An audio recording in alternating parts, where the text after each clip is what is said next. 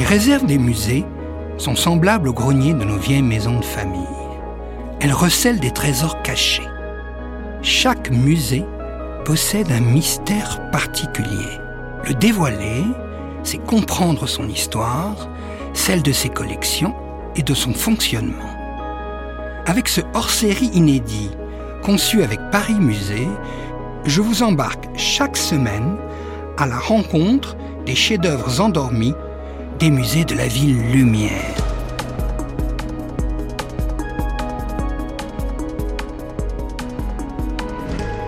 Laissez-vous emporter par une fabuleuse traversée dans les entrailles des catacombes, les dédales du palais Galliera, du musée Carnavalet et de bien d'autres encore.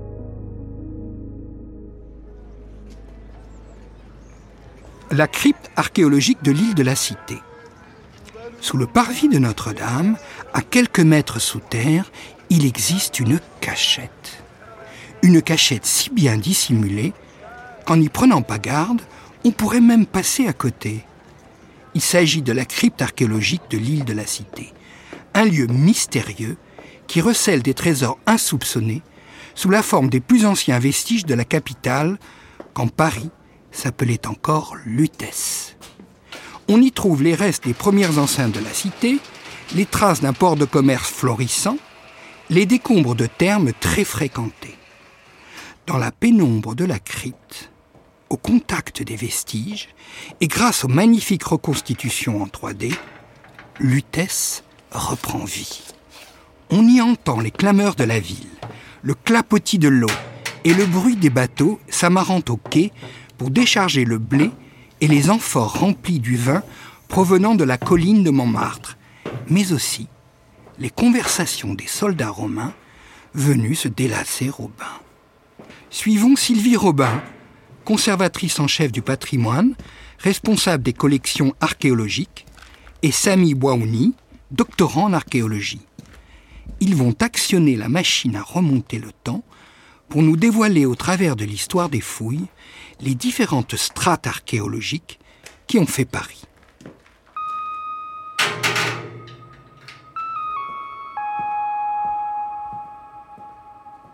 Nous venons de pénétrer dans l'entrée de la crypte archéologique de l'île de la Cité où Sylvie Robin nous accueille. Bonjour Sylvie, comment allez-vous? Bonjour, bienvenue dans la crypte. Bon, c'est un lieu inouï. Comment peut-on imaginer qu'il y a tant de trésors sous Notre-Dame? Oui, c'est un lieu un peu caché, mais plein, de, plein de ressources. D'ailleurs, il y a une espèce de, un peu de vertige, c'est-à-dire que on part du parvis, on est dans l'élévation des tours de Notre-Dame, qui est en train d'être reconstruite, et puis tout d'un coup, on rentre à pas feutré dans ce lieu mystérieux, et tout de suite, ah, étonnement, on est arrêté par un immense rempart. Alors qu'est-ce que c'est que ce rempart? Et puis vous allez nous raconter l'histoire de ces fouilles. Alors ce rempart, c'est un peu le, vestige emblématique de ce lieu. C'est le plus imposant et c'est aussi le plus parlant. Il faut remonter le temps. On revient à la fin de l'Antiquité et à ce moment-là, Lutèce est une ville en partie militarisée. Des garnisons sont là pour protéger l'Empire romain contre les barbares de l'Est qui sont un peu menaçants sur la zone de la frontière. Et à Lutèce, on décide de construire cet énorme rempart dont on a ici, dans la crypte archéologique, le soubassement. On est à quelle époque? On se situe au IVe siècle. C'est la fin de l'Empire romain. On commence à avoir des zones d'agitation tout autour euh, de l'Empire. Et l'armée romaine va s'installer dans plusieurs villes de garnison très importantes dans la Gaule du Nord. Et Lutèce fait partie de ce grand dispositif qui est mis en place pour protéger euh, l'Empire. Alors je vous disais en entrant, ma surprise, mon étonnement, c'est un lieu insoupçonné. Donc il y a eu des fouilles, j'imagine, aussi euh, tout à fait étonnantes. Alors quand ces fouilles ont-elles eu lieu? Quelle est leur histoire? Et comment a-t-on abouti à cette conservation aujourd'hui de ces vestiges? Alors il faut préciser que les premières fouilles sur le parvis, elles remontent au 19e siècle dans la deuxième moitié du XIXe siècle, à une période où les grands travaux d'Haussmann vont beaucoup remanier l'île de la Cité, et notamment un tissu urbain qui était très médiéval, que Haussmann va euh, un petit peu éradiquer de manière euh, brutale, en faisant disparaître de nombreuses ruelles et de nombreuses petites paroisses qui existaient auparavant. Et sur le parvis va être construit un hospice, qu'on appelle l'hospice des enfants trouvés, qui est en fait un orphelinat. Et dans les années 60, sur l'île de la Cité, il y a une circulation automobile extrêmement importante. Mhm. On circule devant Notre-Dame et André Malraux, qui est à ce moment-là ministre de la Culture, décide de sauvegarder cette façade de cathédrale qui est extrêmement noircie par la pollution. Il décide de supprimer une partie de la circulation devant Notre-Dame et en échange, il va proposer la construction d'un parking automobile en sous-sol pour que justement les voitures ne circulent plus mais aillent se garer dans le centre de l'île. Et à ce moment-là, un archéologue qui s'appelle Michel Fleury dit attention, on va creuser pour un parking, oui, mais il y a des vestiges archéologiques de toutes les époques de l'histoire de Paris et il faut au préalable faire une fouille. Alors à partir de là, qu'est-ce qui se passe? À partir de là, on va commencer une fouille sur toute cette surface qu'on voit ici, qui est, grande, hein. qui, est, très grande. Et au cours de la fouille, les archéologues découvrent qu'il y avait beaucoup plus de vestiges qu'ils n'espéraient. Et ils vont demander au ministère de la Culture d'intervenir pour arrêter la fouille, mais protéger cet enchevêtrement qu'on a sous les yeux, de sols, de murs, de remblais. Et quelques années plus tard, en 1980, un aménagement est conçu et la fouille devient visitable. C'est la crypte archéologique de l'île de la Cité.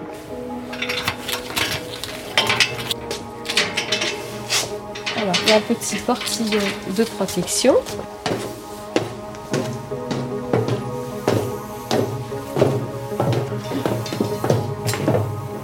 Et là, on va bien longer le mur. Juste en face de ce mur de quai qui a été construit au début de notre ère, dans les années entre 3 et 10 peut-être. D'accord. Ici, on ne connaît pas tous les aménagements du port. On sait que au-dessus de ce mur du quai, qui là est quand même conservé sur euh, presque 2 mètres, donc c'est assez conséquent, il y avait sans doute euh, des aménagements en bois. Et toutes les pierres que vous avez en bas ici participent de la berge antique parce que à l'époque, la Seine est beaucoup plus large. Elle ah n'est pas canalisée comme aujourd'hui par des quais.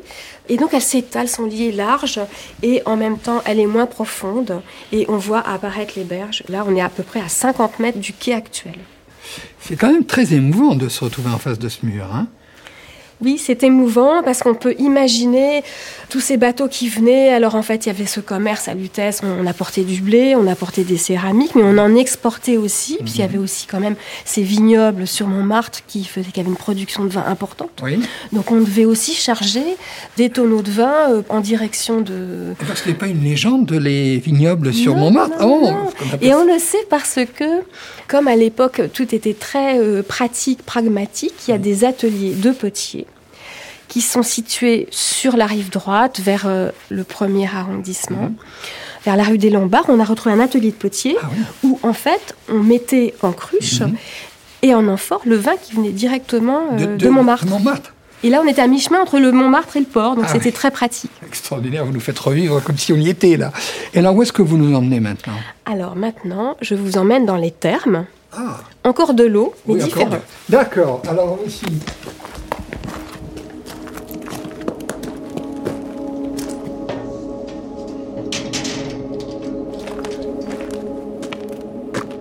Au IVe siècle, on n'est plus dans les grands termes majestueux, magnifiques, comme que sont les termes de Cluny au Haut-Empire. On va plutôt construire des petits édifices où il n'y a pas beaucoup d'eau parce qu'il y a moins d'esclaves pour gérer les bâtiments, il n'y a plus d'aqueducs pour amener l'eau. Donc, on va se concentrer sur des bâtiments plus modestes, mais par contre, on va en faire plus. Et dans l'île de la Cité, les fouilles anciennes, plus celles qui ont été faites dans la crypte, révèlent qu'il y a au moins cinq bâtiments de termes. Et d'après la taille, on peut penser que c'était des termes qui étaient réservés à... On pouvait tenir à 10 personnes à peu près en même temps. Et là où nous sommes, cette espèce d'abside qu'il y a là, c'était ce qu'on appelle un solium. Alors, le solium, c'est une sorte de bain chaud, une espèce de jacuzzi. On est là à plusieurs, on a de l'eau un petit peu. Et on discute. On discute, on se lave un petit peu, on discute, et on est assis dans cette espèce de bassin semi-circulaire. Alors quand ils arrivaient, où est-ce qu'ils se mettaient? Est-ce qu'il y avait des, Alors quand ils arrivaient, ils se déshabillaient dans un vestiaire.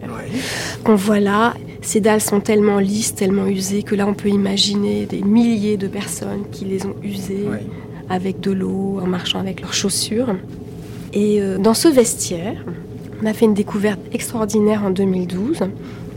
On a découvert, en balayant le sol, les, les, archéologues balayent tout aussi bien que n'importe quelle personne qui veut faire le ménage. Ils balayent pour faire apparaître la structure des pierres et, tout le détail de ce qui est sous les remblais.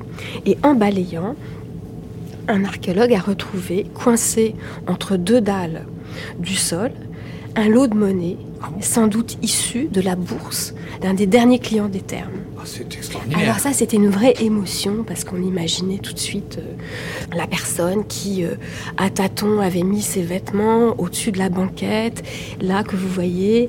Et voilà, on est dans un espace pas très bien éclairé. Il y a quelques lampes à huile, mais c'est pas tout à fait suffisant pour bien voir.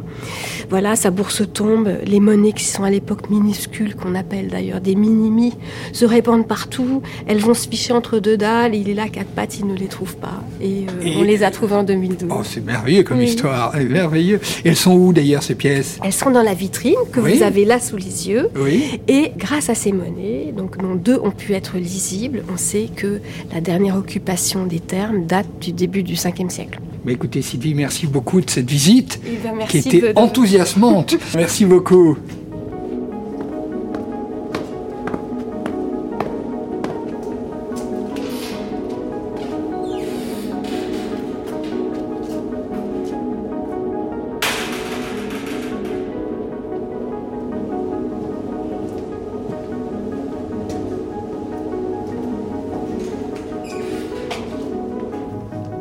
Nous attendons Samy Boaouni, qui est euh, doctorant et qui va nous éclairer sur un mur mystérieux, un mur romain.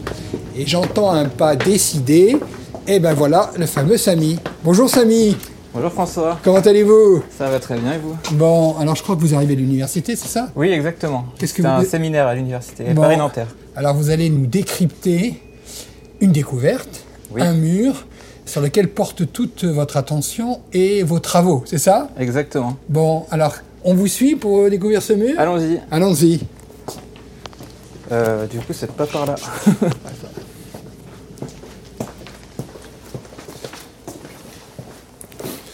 alors, Samy, comment vous en êtes venu à vous intéresser à ce mur? Alors, euh, en première année de master, je cherchais un sujet donc, pour mon travail de master de recherche. Oui.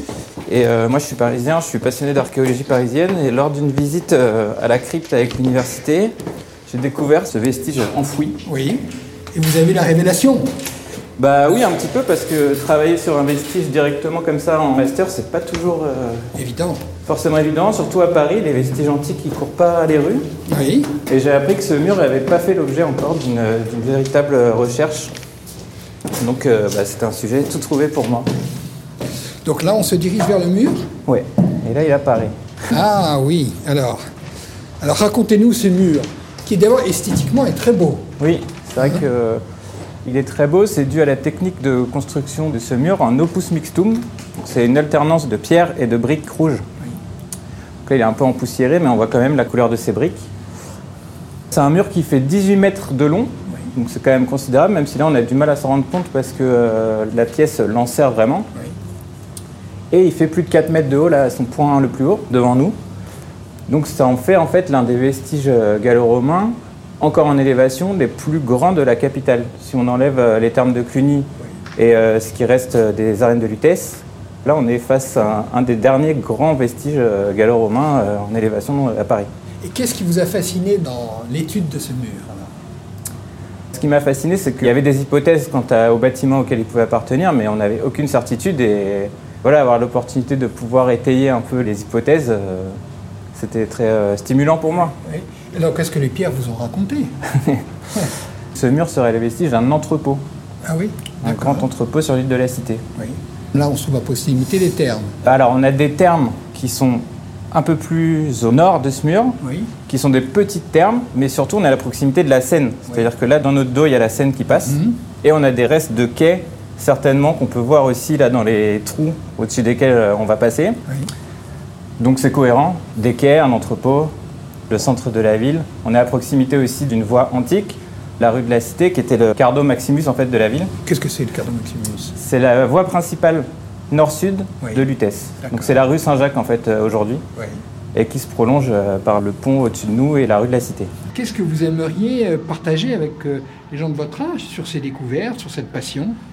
Je pense que l'intérêt des vestiges, il vient d'un intérêt pour l'histoire, pour l'archéologie et aussi pour les regards neufs que l'archéologie nous permet d'apporter sur ces vestiges, notamment en maîtrisant euh, les outils euh, contemporains, pour euh, bien appréhender l'architecture de ce mur qui est très difficile, vous avez vu, à, à embrasser comme ça d'un regard. On a réalisé un scan 3D de toute cette pièce. Ah oui. Donc on a le mur en 3D, c'est surtout à partir de là qu'on a pu euh, essayer de comprendre euh, vraiment son architecture, faire les mesures qu'on voulait de son altitude, de pas mal de paramètres. Donc l'archéologie, c'est très actuel pour moi. Alors, On va avancer Ouais. et vous voulez nous montrer autre chose, c'est ça?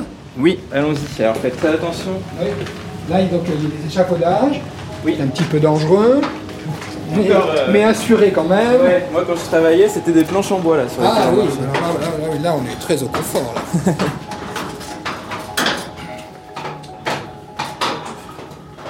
Et là, on a encore les sondages des archéologues du... Précédent. ouais, des, Ouais. des années 70. Ah oui. C'est encore en état. Donc on fait le tour de ce mur. Pour se Là, on se trouve de l'autre côté du mur. Voilà, et là on est à l'intérieur en fait du, Du, du- du- du- bâtiment supposé. De l'entrepôt. Voilà, supposé. Supposé. D'accord, supposé. Alors, euh, esthétiquement, c'est très beau. hein, des pierres à fleurs. euh.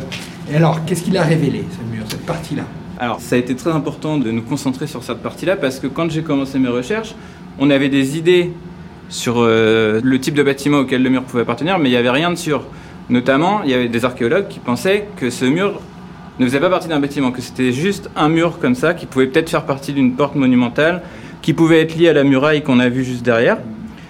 Et euh, en nous concentrant dans ces recherches, je me suis rendu compte tout au fond là-bas, je ne sais pas si vous voyez avec la lampe torche, Oui, oui, oui, je vois. vous avez un arc incrusté dans le mur, un arc en brique comme ça qui monte. Mhm. C'est les mêmes que l'on a en face de nous. Oui. Et en fait, cette découverte prouve que nous sommes bien dans un bâtiment, puisqu'il y a il y a voilà, c'est un retour de mur. Il y a un deuxième mur qui vient s'enfoncer là. Le mur n'est pas isolé.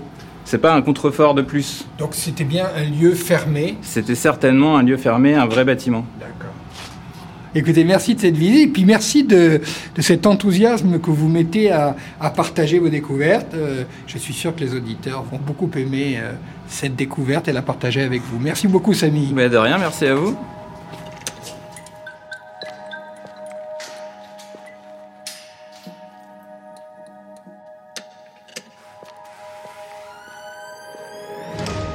Vous venez d'écouter le hors-série de chefs-d'œuvre en réserve conçu avec Paris Musée.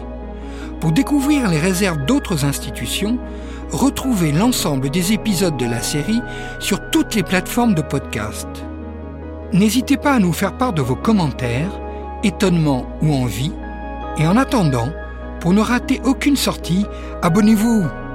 Chef-d'œuvre en réserve est une création originale, l'Acme Productions, développée en collaboration avec Paris Musée, d'après une idée originale de François Genesini. Rédaction en chef et direction de production Victoria Leboloc Salama. Production et éditorialisation Marie-Laurence Chéry. Réalisation son Nicolas Mollet. Prise de son Yanis Dokuto et Ismaël Kamara. Enfin mixage Ben Oriel. À bientôt!